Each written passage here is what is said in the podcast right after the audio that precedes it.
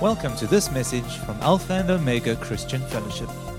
Our vision is to extend and establish the influence of the kingdom of God by equipping the saints for the work of ministry. We hope that you will be blessed and encouraged by what we have to share. Good morning, everybody. You're going to wonder now, why did I make the usher's life so difficult and make them say, please give a Lindor ball to all the ladies? Because I'm sure, how many, how many ladies said, but I'm not a mother, Nick? How many? All of them. Did anyone say I'm not a mother when they got a Lindor ball? Happy to get a Lindor ball. Okay, so but basically, the reason why is because, as far as I'm concerned, giving birth to a child does not make you a mother. You're going to go, what? You can give birth to a child and give it up for adoption. You're not a mother. A mother is a person who spends hours and minutes and days on her knees. A mother's the one that stays up nights with fevers. Don't you dare start, Olivia, because I'm going to start crying. A mother is someone who sacrifices who she is to bring others up. That is spiritually, that is emotionally, that is physically, and that is God given mothers. So a lot of people say to me, Oh, you've only got two kids. Sorry, I don't just have two kids. I got more than two kids. Women love to say to me, Aren't you going to try for a boy? I'm like, No. This body has had enough. It is done. So all the old Greek ladies say to me, Come on, you have to try for a boy, your poor husband. You know what I want to say to them? They won't understand, obviously, because they're Orthodox. I, say, I, I want to say to them, Listen, I have a spiritual son. I don't know who had more mercy, him or me, because um, I wasn't part of his teenage years. I make sure he eats his vegetables, right, Siobhan? Make sure he eats his vegetables. If he, if he steps wrong, I go, Siobhan, it's not the right way to do it. So I have a son. And I pray that we'll have more, many more sons, Michael. And I didn't have to potty train him. so basically, uh, I don't like preaching. And you're going to say to me, why, Helen? I'll tell you why I don't like preaching, because when you preach, you tend to spend more time in prayer and more time in the Word, and who knows what happens when you do that? You get a nice big target on your butt. I've had my butt kicked this week. I'll, I'll tell, you, I'll tell you two things that happened, uh, besides the fact that Lily decided the night before last not to sleep. Um, so basically, um, God has been speaking to me about how I need to be more healthy physically. Um, as moms, we tend to forget ourselves. We tend to give everybody else breakfast except yourself. And you forget to pack your own lunch. So you go the whole day and you're like, I don't have anything to eat. So I grab a packet of chips, I grab a Coke, and you cannot live on chips and Coke. No matter how much we wish it, or no matter how much I wish I could live on Coke, I can't. So God has been speaking to me and saying, Helen, you need to get yourself healthier. If you want to run this race with me, you've got to make sure you can endure it. So Helen started running, and I use the term running very loosely because I don't run very fast. So a friend of mine got together with my sister-in-law. We decided, okay, we're going to go running. But now my friend is a teacher, and teachers have to be at school at who knows what time, seven o'clock in the morning. So he says to me, no, no problem, Helen, I'll run with you, but we need to run at five. I'm like, oh, okay. So I have to be up at half past four to get dressed, to get ready to be at her house at five o'clock. It's not easy, but I do it because I have to run. So one day I'm driving in my car and I'm driving, and all of a sudden, be it God or me, I'm not sure. I have a very overactive imagination, and the thought dropped in my head you'll get up at half past four to go running, but you won't get up at half past four to go pray. Ow! That was Aina. And then a couple of weeks later, this week actually happened. Um, when I when I get up for running, I set my alarm and I'm up, literally. Got, and I go into the TV room because I don't want to wake up Michael. And I get my clothes on, out the door, drive to where she is to go running. And I'm doing this, and, and, then, and then the thought bumps into my head, whether it's God or me, you decide. And I thought to myself, when you're meeting your friends for running, you have no problem getting out of bed. When you meet for me, that snooze button is used like nothing. So the thought then goes, yeah, but there's someone waiting for me. Who knows what the next thought was? Helen, I'm waiting for you. And then the I do have an overactive imagination, as I said. So I'm now picturing my couch. All those who have been in the house, it's this the three-seater couch with the mirror behind me, and I'm picturing God there waiting. I'm like, oh, who can stay in bed after that? Definitely not me. So I've had my butt kicked. I, it takes a lot for Michael to say, Helen, it's your turn to preach. Because I'm like, yeah, but the kids then, you know, that night they don't sleep. And it's, no, I'll take night shift. I'm like, okay, deal. So hence, I am here. And to start off, um, I want to just give a disclaimer. I am not a feminist. Men, you can have role as leader of the household. We don't want it. Am I right, ladies? They can have it. I, I really, it's yours. I don't want it.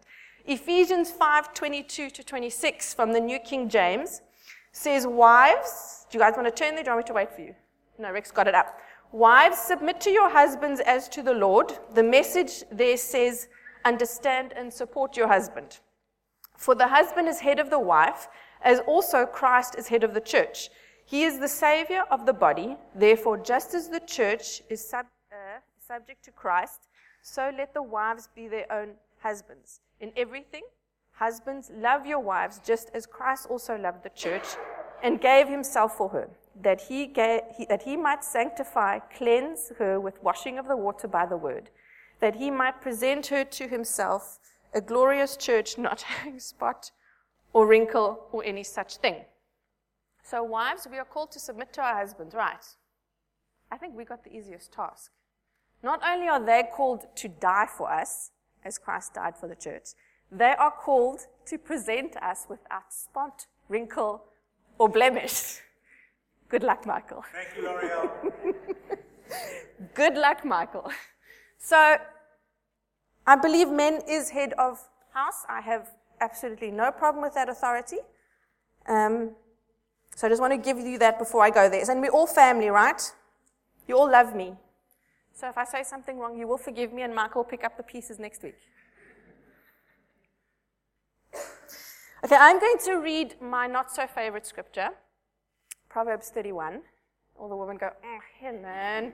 Yes, I am going to go there. Proverbs 31, 10 to 33. And I know you were distracted by the cute little voices. So I'm going to read it again for you. The background of this scripture, it was written by King Lemuel, if I'm pronouncing it correctly. Basically, thank you. Nobody knows who this king was. There is talk that it could have been Solomon. There's talk that it could have been another king. No one actually knows. So basically, this scripture was written by this king, and it was him recording the advice his mother gave him. So, to my knowledge, this woman doesn't actually exist, but we will read it anyway. A good woman is hard to find and worth far more than diamonds. Her husband trusts her without reserve and never has reason to regret it. Never spiteful, she treats him generously all her life long. She shops around for the best yarns and cotton, enjoys knitting and sewing. She's like a trading ship that sails to faraway places and brings back exotic surprises. She's up before dawn preparing breakfast for her family and organizing her day. She looks over a field and buys it, then, with her money, she puts aside and plants a garden. First thing in the morning, she dresses for work, rolls up her sleeves, eager to get started. She senses the worth of her work, is in no hurry to call it quits for the day. She's skilled in the craft of her home and hearth, diligent in homemaking. She's quick to assist anyone in need, reaches out to help the poor. She doesn't worry about her family when it snows. Their winter clothes are all mended and ready, ready to wear. She makes her own clothing and dresses in colorful linen and silks. Her husband greatly respects, is greatly respected when he deliberates with the city fathers. She designs gowns and sells them, brings the sweaters she knits to the dress shop. Her clothes are well made and elegant, and she, is, and she always faces tomorrow with a smile. When she speaks, she has something worthwhile to say, and she always says it kindly. She keeps an eye on everyone in her household and keeps them all busy and productive. Her children respect and bless her. Her husband joins in with words of praises. Many women have done wonderful things, but you have outclassed them all. Charm can mislead, and beauty soon fades. The woman to be admired and praised is the woman who lives in the fear of God. Give her everything she deserves, festoon her with praises, uh, festoon her life with praises. I don't know about you, but this woman sounds like Superman, Superwoman to me. I know women who, parts of these I can say, yeah, that's that person, yeah, that's that person. But I don't know a woman who encompasses all of this. Not only is she elegant, not only is she well dressed, she makes her own clothes. Not just that, she is a businesswoman. Not just that, she probably wakes up at four or five o'clock in the morning to make breakfast for everyone and probably the last one to go to sleep, so she's got endurance. Not only that, she, what else can I say? She looks after everybody else. So she's a philanthropist. She looks after the poor. She look, I mean, come on. God, like, who, who do you honestly, who can fulfill this? Because I can't. Um, so when I when I was going through this, it reminded me of. I'm going to tell you a lot of stories from my life because I believe I'm a Sunday school teacher.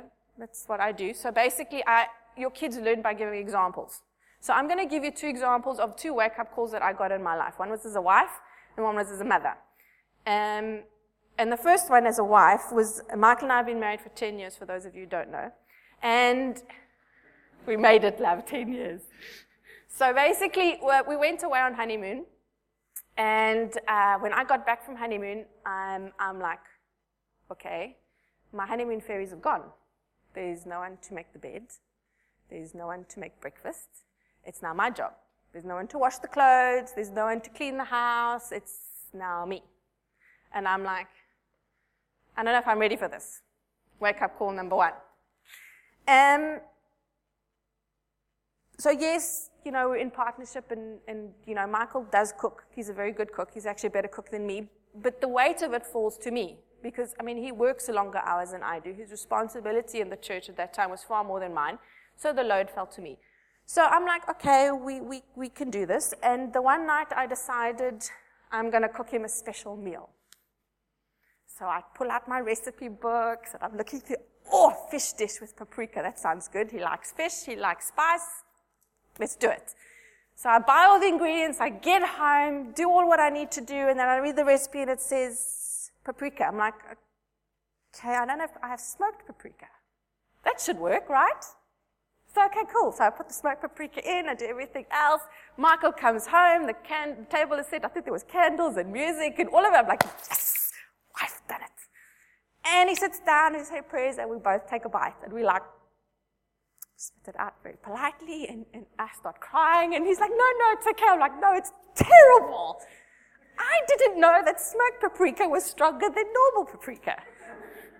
So the first thing that I cooked uh, for my husband went into the bin and we ordered pizza. I still remember the pizza delivery lady walks in and she sees the recipe book and she goes, Why, what happened? I'm like, Well, it ended up in the bin. Sorry.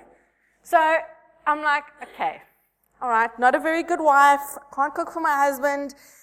And then the second wake up call comes. So we were married for two years before we decided we are going to start to have kids. And then we started to try to have kids and nothing happened. It took, if most of you know, it took us, it took us a while to fall pregnant with, with Leah. I had to have an operation with Leah, and it took us another two years to fall pregnant with Lily. Uh, something lovely called Clomid had to help us with that. If anyone who's been on it will understand why, what I'm saying. So basically, we, one reason why I'm telling you this is because I am a researcher by nature. You give me a subject, I go Google. Love Google, I read, I go to the library, I love to research and do stuff. So when we started trying to have kids, I went and I researched everything about kids. I talked to other moms. I, pediatricians, I was asking them questions when I was pregnant. My doctor, I think he got 101 questions from me. Is this right? How do I do this? No, no, no, no, no, no. Anyway, researched it to death. All the mothers are smiling at me because you know what I'm going to say, don't you? no matter how well prepared you think you're going to be, guess what? You know nothing. You know nothing. So Leah arrives, a small but healthy 2.3 kilos. And the last day in the hospital, I could not stop crying. Michael's like, Chris, mom, come now. Helen would not stop crying. In the car on the way home, Helen's crying. I think I still cried for another two days after that. then I started. Unbeknownst to me, I was struggling with postnatal depression. So basically, um, they always say to you, the best thing you can do for your mother is, for your children is, breastfeed. Guess what Helen could not do? I have the scar to prove I could not breastfeed. Fail number two. Not only am I a bad mother, I'm a bad wife. I can't cook for my husband. I can't feed my own child. And I, and it, I was like, Lord, seriously? What are you doing to me? So I'm like, okay. And we, and we worked obviously through that. And Leah's a very, very, very healthy child. And so is Lily just, Leah's just a bit small. She'll always be small. Anyway, so thank God, God did not leave me there. After 10 years of marriage and, and six years as a mother, I have stretched and I have grown a little bit. And the Proverbs 31 woman gives us the answer. The, the woman who fears God. Charm, charm can mislead, but beauty soon fades. The woman to be admired and praised is the woman who fears God. For those of us who struggle with the sacrifice of wife and motherhood, we need to understand that you are more than just a cook, a cleaner, and a bottle washer. And a lot of women just get stuck there. And I believe it is a tact of the enemy. Because if he can keep you there, then you're going to think that's all you are. Yeah. And you are more than a cook, a bottle washer, and a feeder. You are who God says you are. Lisa Bevere basically says it this way, and I'm going to read the quote.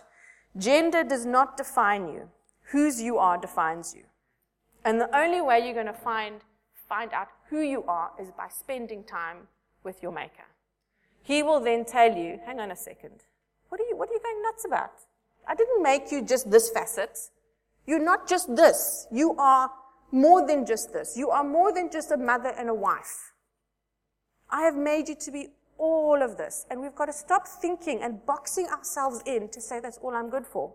Because I'm sorry, I don't know about you, but if all I had to do was wash dishes and cook dishes, and I think I'd go mad. Am I right? I'd go completely insane. So, as a wife, who are we called to be? Well, when God saw Adam in the garden, this is what he said in Genesis 2, verse 18. Let's turn there. Genesis 2, verse 18.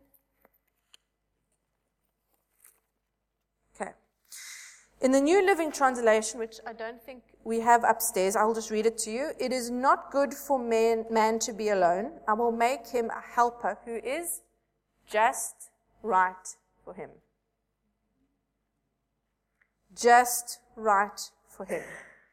So, yes, we get to serve our husbands, but what we need to understand, it takes strength and dignity to serve people often um, I, I, enjoy watching documentaries, and, and, and I was watching a documentary, I think it was on the Queen's butler. And he's very dignified. To him, it's a complete honor to be in service. For most butlers, they see it as a calling. It is my calling to be in service to other people. I thought to myself, you know, that's one, that's definitely a nicer way of looking at it than being a cook and a bottle washer. I, I think I'll steal his it's, it takes strength to do service. So what if you have to carry most of the, lo- the load at house, at the house, and with the children? It's not fair, I agree, but what are you going to do about it? Are you going to sit and moan? Yes, I'm kicking my own butt, yeah. Are you still going to sit and moan and complain? You know, he's working so many nights a week. I'm, you know, what are you going to do? Are you going to sit and moan and you complain, or are you going to just deal with it?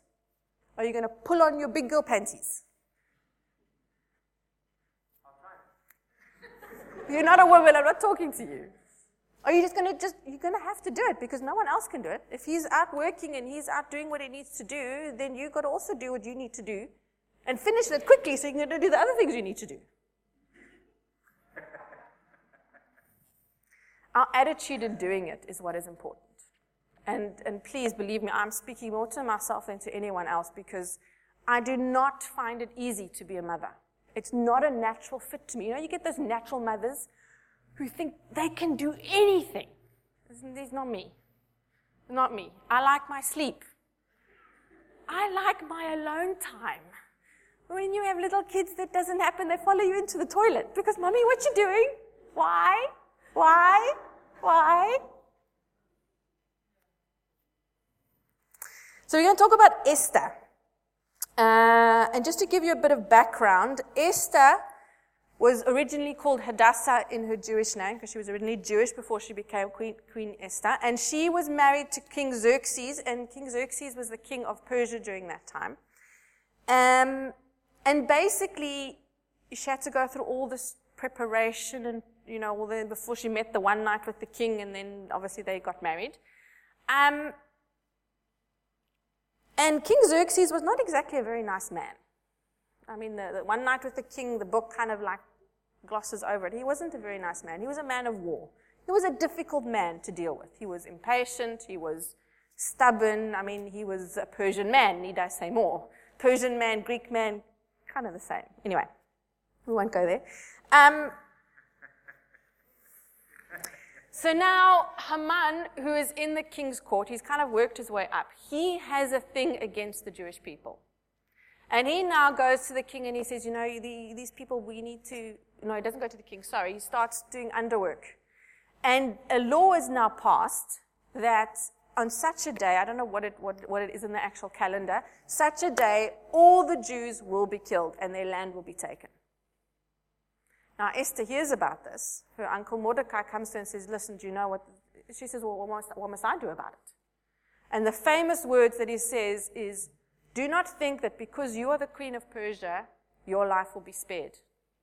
Who knows if you were born for such a time as this?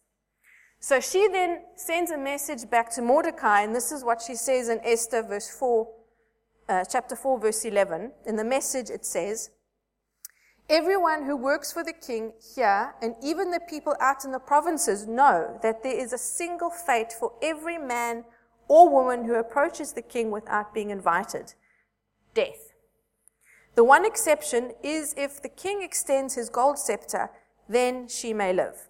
Now, during this time, King Xerxes had ignored Queen Esther. We don't, I don't exactly know why. Um, I, I, watched the movie, and the, in the movie it's because he thinks that she's had an affair, but I don't know if that's exactly scriptural. So he's ignored her for 30 days. Hasn't seen her, hasn't called her, hasn't talked to her, nothing. So now she's like, okay, now I have to go plead for the Jewish people and now approach the king. And if he doesn't want to see me, I'm dead. So what does she do? She calls, she sends a message back to Mordecai. I don't know if it was someone running backwards and forwards because they didn't have emails and telephones. And they said, get everyone to, to fast for three days. No, no drink, no food, nothing. And all they must do was, was pray. And I will do the same with my hands, my, my maid servants. So that is what, she, that is what happens. And after this, she now decides, I'm going to approach the king. And for those of you who've seen the movie, the movie puts it far more dramatically than the Bible does, in that she's now running and she bursts the doors open and she's now walking and everybody walking up into the throne room to the king and everyone's now looking at her whispering, knowing that if the king doesn't want to see her, the guards are standing there with their massive swords and her head's going to get chopped off. So basically what happens is, is he reaches out the golden scepter to her. She doesn't immediately start demanding. Please, please save my people, which I found quite interesting. What does she do? As all women know, the way to a man's heart is through his stomach. the Greek side of me. She says to him, Come to supper with Haman. I'd like to invite the two of you to supper. Now, I'm not sure, I don't think she cooked it herself, but she still did the serving at the table. And then after that, the king, please, what can I do for you? So she says, no, no, no, let's, let's do another supper. I don't know if she was really trying to fatten him up or she was just really scared, but okay, so they come back for the supper and supper is eaten. And again he says to her, what can I do for you? She still does not demand. And I find her words here very interesting. In Esther chapter 7 verse 3. So now after the king had said, what can I do for you? Anything I can do for you is yours. Queen Esther answered, if I have found favor in your eyes, O king, and if it pleases the king, give me my life and give me the life of my people. She does it with dignity, with strength, and with just gentleness. She doesn't go in demanding and you know this man here, you know, kill him because he's trying to kill me. I'm your wife. You know, aren't you going to defend me? She does it gently. She does it quietly. She serves them and then she submissively does it. I found that very interesting. Now, James Dobson says about being a mother, oh, sorry, being a parent, he says this parenting is not for cowards. And all of us who are parents know that. It gets messy, both spiritually, both physically, and naturally. Anyone who's changed a nappy that overflows knows that parenthood is messy. Yes. Sometimes you need to fight for your kids. Sometimes you need to pick up your spiritual sword and your spiritual shield and you need to go to war. What I mean by that? Is um, you're gonna funny thing when my kids run fevers. Anyone who know, I mean, most of us know, when it, fever hits 40, then you you got to start. Then things happen. You have to, if you can't break the 40 degree fever, you have to take them into hospital because they get convulsions and all sorts of things. So when the fever starts hitting 38.5, 39, Helen, Helen's now right. Let's go bath, you know, cool cloth, Panado, Nurofen, let's go, let's go. And I thought to myself, Helen, you haven't prayed. Oh, yes, yes, yes, yes, pray. And I feel like I'm actually going to war. Because if I don't get this fever down, I have to take this child to hospital. And nine times out of ten, they're going to admit the child if you take the child to emergency, and there's just a whole lot of other issues. So, Helen now starts, okay, Lord, please, thank you, Lord, for healing. You know, we're going to break this fever, and I still do the Nurofen, the Panado, the Empaped. You know, you just carry on and you carry on doing what you need to do until the fever breaks. I'm not one for confrontation. I don't like confrontation. But you mess with my kids, you're going to hear me. And going, sending your kids to school is very difficult because you're no longer there 24 7. My kids only started going, going to school at 3 when they could talk and they didn't have to have their nappies changed. Just, just don't like people changing my baby's nappies. So when my daughter comes and says, Yeah, mommy, you know, mommy, the teacher said this to me. I have to stop myself from, from, from going to the teacher. First, I have to say, Leah, why did the teacher say that to you? Because nine times out of ten, it was my kid's fault, not the teacher's fault. You understand what I'm saying? But there's still something in, in me that goes, mm, I don't like that. In Hosea 30, 30, chapter 13, verse 8, now the context of the scripture is, is God talking to Israel, the judgment of Israel. That's the context of the scripture. But what I found interesting is the comparison that he uses. In Hosea chapter 13, verse 8, I will jump them like a sow grizzly robbed of her cubs. I will rip out their guts. Eh, that ain't pretty. And I mean, all of us know mother's instinct you do not mess with the mother's child. You will get the grizzly bear. And there's nothing wrong with that. It is natural instinct. Sometimes you cannot physically fight for your children. You have to go on your knees and fight for your children. You have to wear out the carpet by your bed because if they're too old for you to kind of give them a, put them over your knee, which we're actually technically not allowed to do anymore. But there are times when you cannot be there for them 24 7. A lot of the parents of adult children know that. When your kids leave the house, they don't stop being your children. So you've got to get on your knees, and you sometimes have to do spiritual warfare on your knees for your children, whether they've lost their faith or whether they're dealing with a difficult thing at, at school or at work or at varsity. That's where a lot of our parenting is done as they get older. I don't know how mothers do it without God. Honestly, I don't know. There are times when I'm sitting there and I'm going, God, I actually don't know what to do. There are times when it's quick and like, Leah loves asking me questions. And generally, the questions are pretty easy to answer until one day we were driving home from school, and my six year old, six year old looks at me and goes, Mommy, can a girl marry a girl and a boy marry a boy? I'm like, God, please help me. Because I want to teach her your ways, but at the same time, I need to impart love to this child. Please, Lord, help me. And thank God he was there and he gave me the words to speak because if I had spoken the wrong words in that instant, I would have solidified something in her mind that would have carried her lifelong. And as, as parents and as mothers, we're generally the ones that the kids go to with these questions. And if we don't have, we haven't spent time in God and with God, we won't have those answers. I'm dreading the day she comes to me and says, Mommy, how are babies born? I am dreading it. I might just do that. She's seen women pregnant. She hasn't, she, she kind of knows that there's a baby inside, but she hasn't quite clicked that baby has to come out. And I, I'm like, Lord, I, I'm already dreading that answer.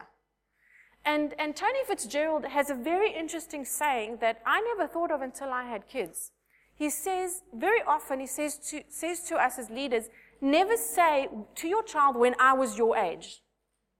Because we are never going to be their age.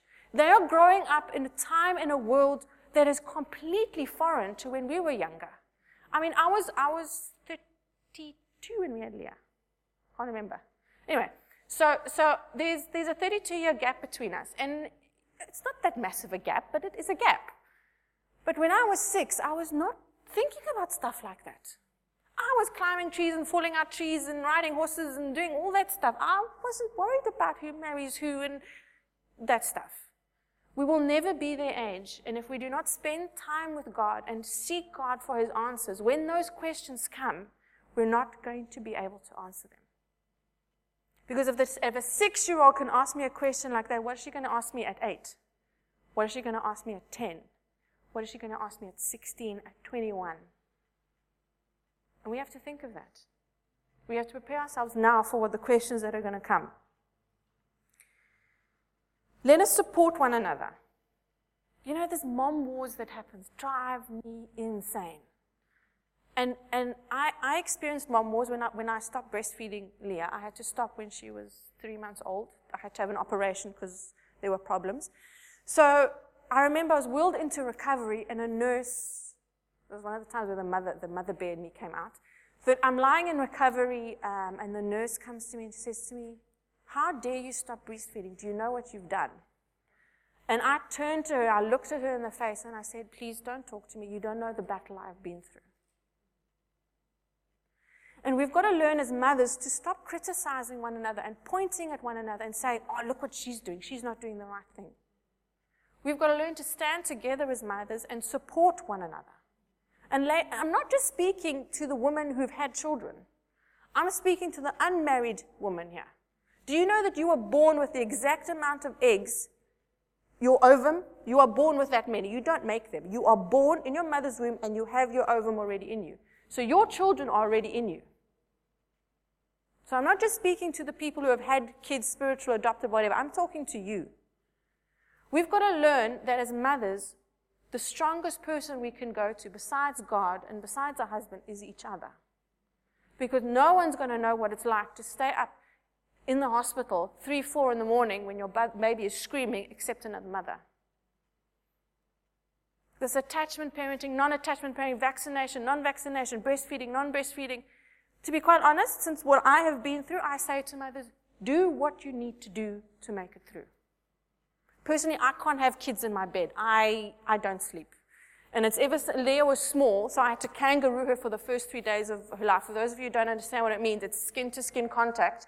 So instead of lying down flat, I had to lie propped up with her on my chest, and that's how we had to sleep, basically for the first two to three months of her life. So it scarred me for life, and I do not want kids in my bed. I, mm. I'll go to their bed if they can't sleep, but they're not in my bed. So mothers, when they hear that, they go, yeah, but I sleep with my kid. I'm like, it's, it's okay. You do what you need to do. If that's what you need to do to get you and your, and your child to sleep, do it. Who am I to judge? I don't know what that mother's been through. That mother doesn't know what I've been through. And it's important that we stop this war.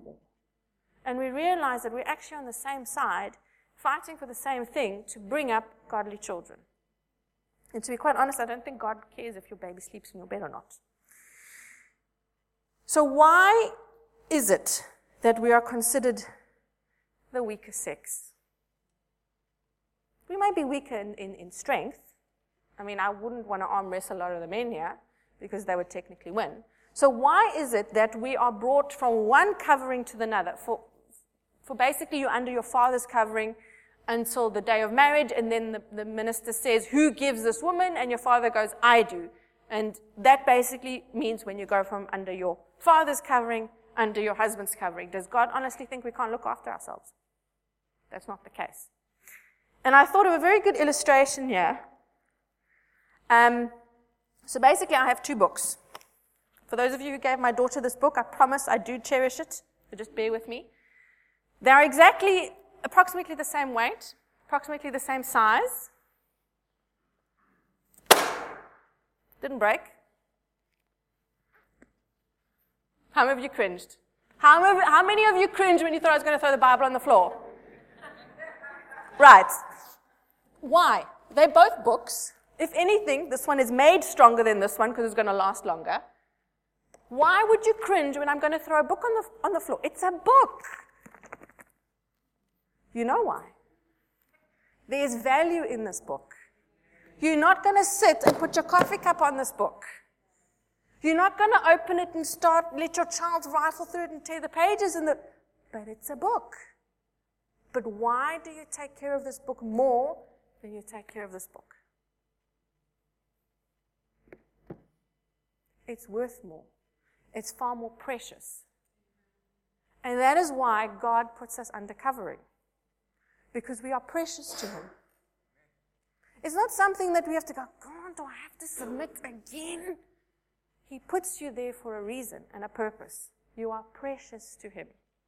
You are worth far more than diamonds. You are worth far more than gold.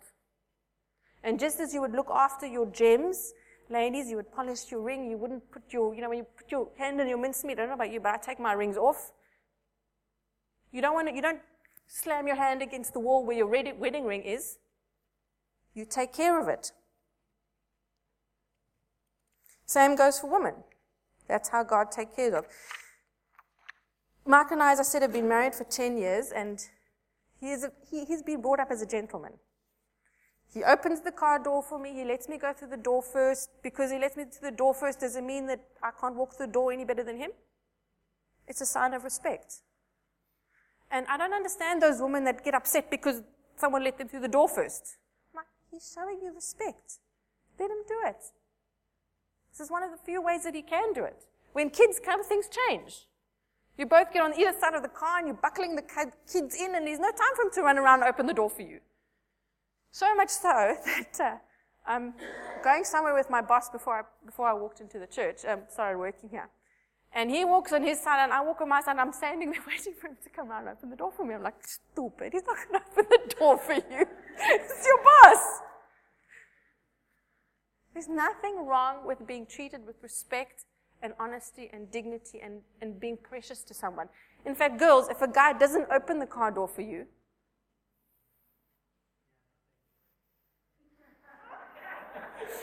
if he hoots, uh, if he goes outside your, your, your house and he hoots for you to come out.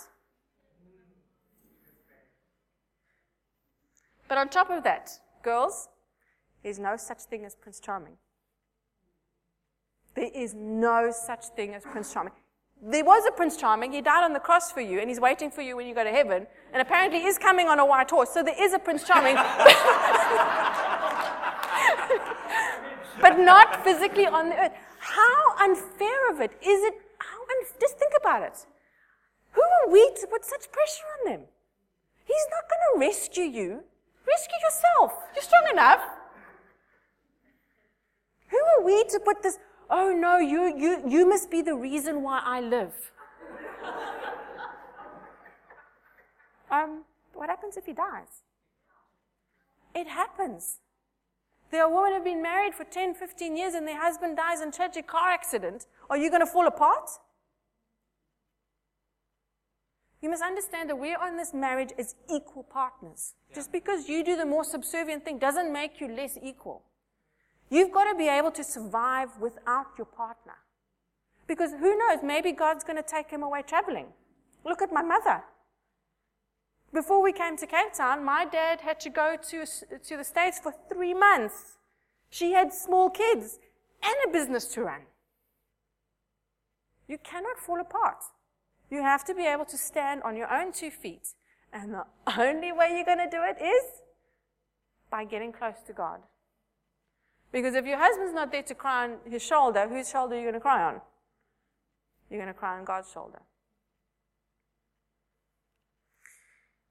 There's a study that's been done um, by doctors in Australia, and I, as I said, I'm a researcher, so I found this very interesting. Um, can you put up that slide, please, Rick? So you can read it along with me.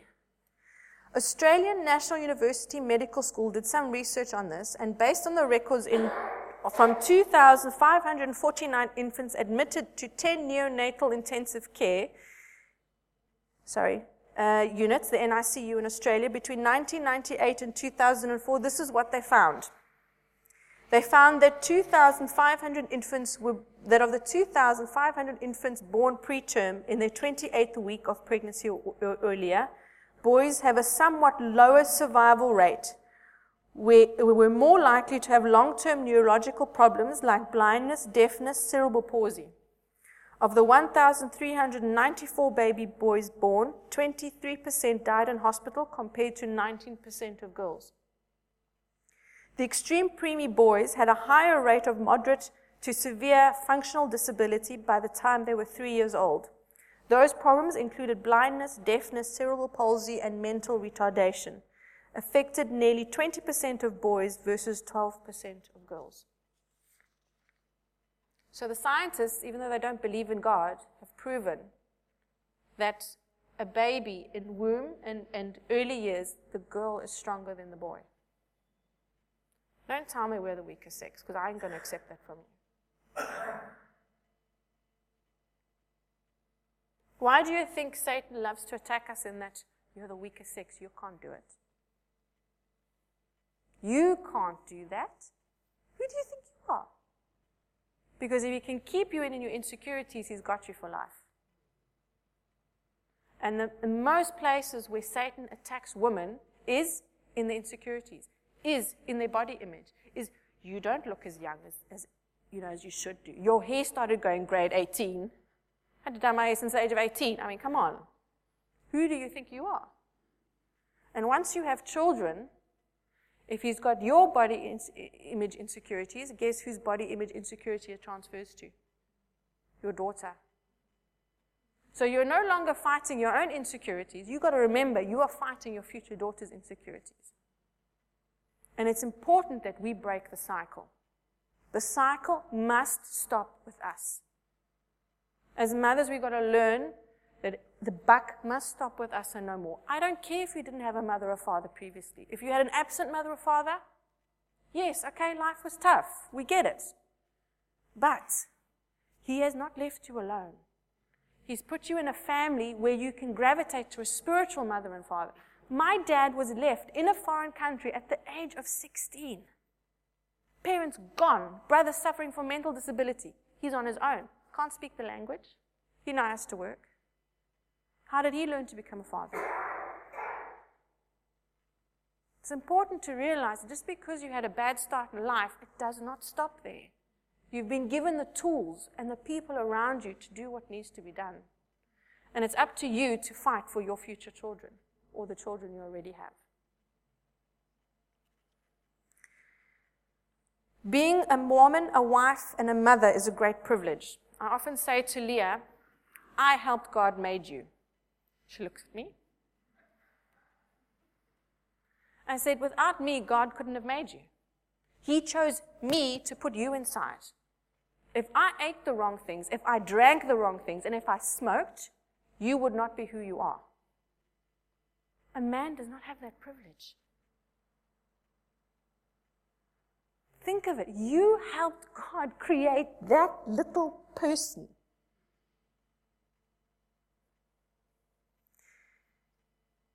Great, no greater love, uh, sorry, John 15, verse 3. Greater love has no man than this, to, to lay his life down for one's friend.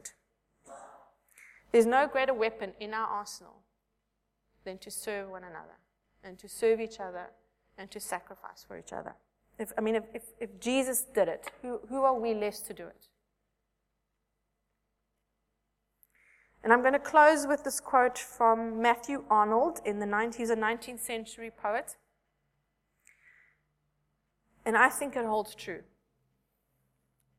if there ever comes a time when women of the world come together purely and simply for the benefit of mankind, it will be a force such as the world has never known.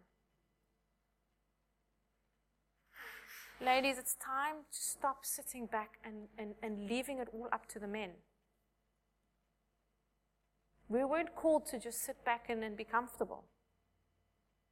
There was a scripture that I missed that I just want to go back to. Psalm 144, verse 11 and 12. David is giving a picture of what it is when man and woman stand together. Rescue me and deliver me from the hand of the foreigners, whose mouth speaks lying words and whose right hand is the right hand of falsehood, that our sons may be plants growing in their youth, that our daughters may be pillars sculptured in the palace style. A, p- a pillar is not weak, a pillar holds weight. So it's time that we in this church, as women, stop sitting back and saying, yeah, men can do it. The men can do the praying. The men can do what they need to do. We'll just sit and be comfortable and serve our kids. I'm sorry, God has called us for much more than that. He's called us to be pillars. Beautiful pillars as decorated in a palace. Thank God for that. But pillars nonetheless. Pillars who hold weight. And the only way we're going to hold that weight is if we know not just who we are, but whose we are. I just want to please close your eyes as we just close in prayer.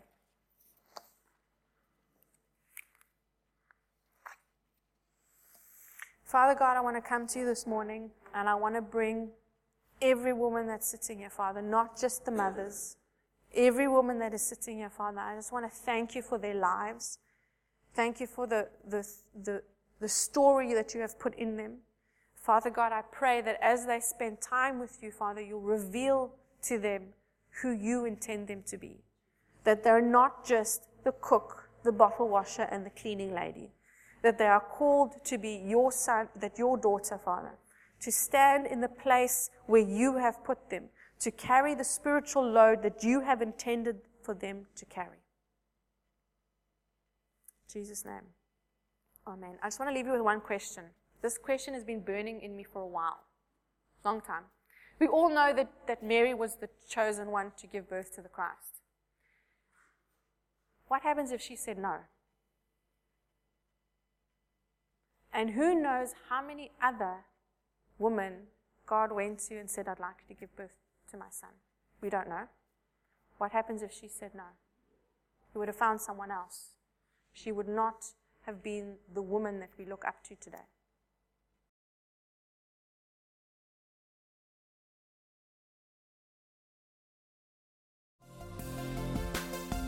We hope that you've enjoyed this message. For additional resources and more information, come and visit us at alphaomega.org.za.